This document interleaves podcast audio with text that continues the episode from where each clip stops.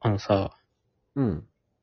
最近って炎上っていうのが前にも増してこう多くなってきたと思うんだよね、芸能人とあかに。あ、確かに確かに。まあ、やっぱ SNS をみんなやってるとかさ。うん。なんか前よりその、そういうのを許さない風潮になってきて。確かに厳しい人が増えた感じはあるよね。で、でもさ、芸能事務所とかっていうのがあるわけでさ、うん。もう炎上の対応っていうのは個人とかじゃなくてもう、会社のプロとかがやるべきだと思ってて。ああ、それはそうだね、確かに。なんかこの、結構個人の裁量で任せちゃってると思うんだよ、炎上後の対応を。うんうんうんうん。本人ね。そう。でも法律とかさ、その、顧問弁護士とかってやっぱ大きい企業ってやっぱいるみたいなね、その、うん法律。関係のことで。うんうん炎上もそういうふうに俺す、まだなってないんだって思ってて。大きい事務所でも。確かにね、炎上してやっぱその仕事減ったりとか干されたりとかしてる人ってどんどん出てるわけだしね。あの、吉本興業ってめちゃめちゃでかいと思うんだけど。うんうん。まあ今はクリエイティブエンジン誌だけど、まあそれは置いといて。うん。あの、宮迫とかさ、闇営業したわけじゃん。ああ、あったね。この闇営業のさ、悪さで言うとさ、まあ、事務所を通してないっていうのはさ、正直こっちからしたらあんまり関係なくてさ、うん。ただまあ、脱税してそのお金もらっちゃってるよねっていうとこはまあ、法律的にはちょっと微妙だけどさ、ああ、そっか、そういうのもあんのか。まあ、プラス闇営業した先が、確か詐欺グループかなんかの、ああ、なんかね、あまり良くない黒い感じのとこあったんだよね。でさ、あれだったらさ、宮迫はあの、そもそもお金もらってないみたいなの最初言ってたけどさ、いや、そう、嘘ついてたんだよね、確かね。まあ、意味わかんないし、なんでお金もらったのにあのノリノリで言って歌ってんだよって感じになるから。 そんなさ、バレるのに、ね、嘘ついちゃうの良くないよね。しかも最初から、あの、お金は確かにもらったけど、詐欺グループとは知りませんでしたみたいなとこでね。で、もらったお金は全額どうしますとか、それで多分、ちょっと謹慎すれば、終わる話だったと思うんだよね、全部正直に言ってねそ。うだね。正直に言って、っていうとこだよね。で、しかも宮迫はその嘘ついたし、しかも、まあ、謹慎とかっていうのほぼせずに、うん。松本さんとか、さんまさんっていう人たちに守られそうだったのに、早く出たすぎて、あの、なぜか YouTuber になるっていうふう に、ことか無視して YouTuber になるっていうので、もう最悪な感じになっても失敗しちゃったんだけど。なんかさ、宮迫のことは、みんなちょっとムカついてたからじゃないかな。まあ確かに、好かれてはなかったからっていうのはあるかもしれないよね。なんかやっぱ、そのアメトーークで芸人のいじり方ちょっと変とか、うん。お決まりのパターンでやりすぎてるとか、ちょっと自分のことかっこいいと思ってそうと か、なんかそうい確かにうちねっちゃい負の感情が国民みんなに溜まってて、それで許せないってなっちゃったんじゃないあの、あのケースは。まあ、でももしこれもある謹慎して、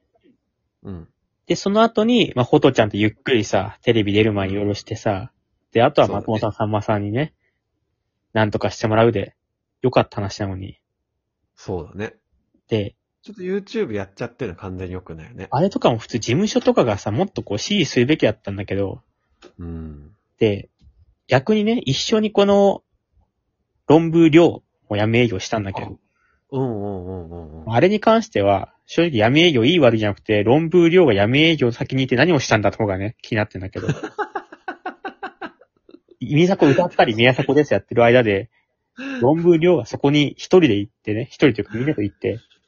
ニコニコしてたもん。ニコニコしてお金もらったらやばい。なんでお金を貸すんだよってなるけど。でもテレビでもニコニコしてお金もらってたから。まあ、それも確かなんだよとは思うんだけど、その時は、アツシは、りょうが最初嘘をつこうと思ったら、それをまず防いだっていうのもあるし、あ、そうなんだ。プラス、りょうが、なんかボランティアをするみたいなね、いや、それ量が、しようとしたんだけど、アツシが止めて、そんなあそうなん1だ回か2回とかのボランティアをししても意味ないし、むしろ、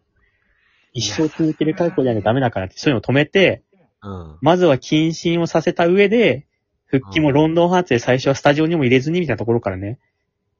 やってえーいてや、そう。めっちゃうまかったなって思った。そういうので、あの、だから言ったら、宮迫と亮は、罪一緒なんだけど、対応の差で変わったわけだね。だ印象がなんか全然違うもんね。りょうはもう全然いいじゃん。戻っといでよ、頑張ったよね、みたいな。大変だったねって感じだけど、宮迫はもう、なんか、ほとちゃんがかわいそうだなーってなっちゃうもんな。うん。まあ今までも力関係とかもあったんだろうな、その、宮迫がリードしてきたから急にああいうようになった時に、宮迫の力づくで止められないというかね。淳の指示には亮は従うけど、みたいな。ホトちゃんの指示というか、ホトちゃんの気持ちには宮迫無視するみたいな感じだったから。なんかその、謹慎あるあるだけどさ、うん。コンビの片方が謹慎した時さ、もう片方のコンビ意外と輝くってのない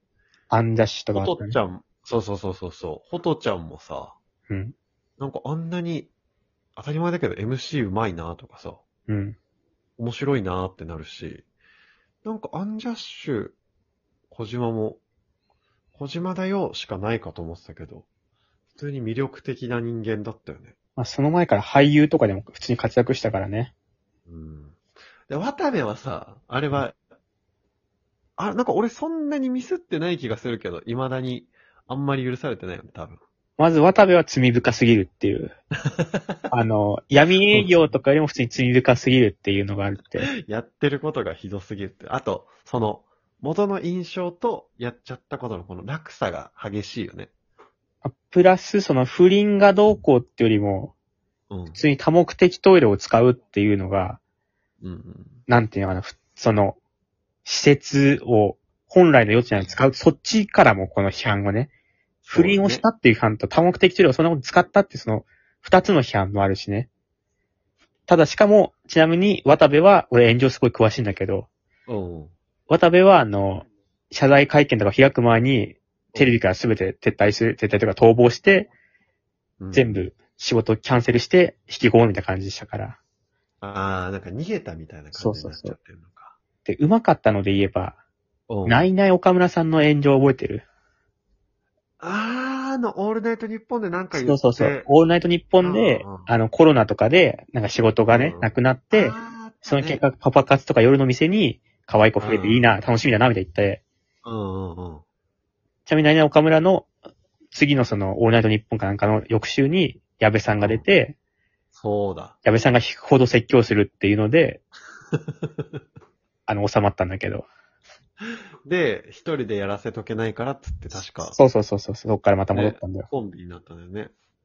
だからやっぱ結局炎上した場合って、まず謹慎的なものをするか、大体あの、相方とか誰かしらにめっちゃ言わせるっていうのはやっぱいいと思うんだけど。だかそうだね。らそういうのってさ、ちょっと考えたらわかる人とかいそうなもんだけどさ、未だにその個人のその、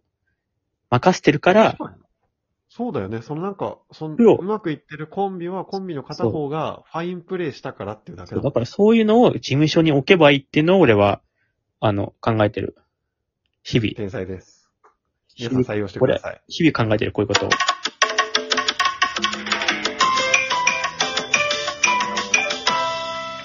考えて、やっぱいいのになーって言って、あの、寝てたりする。意味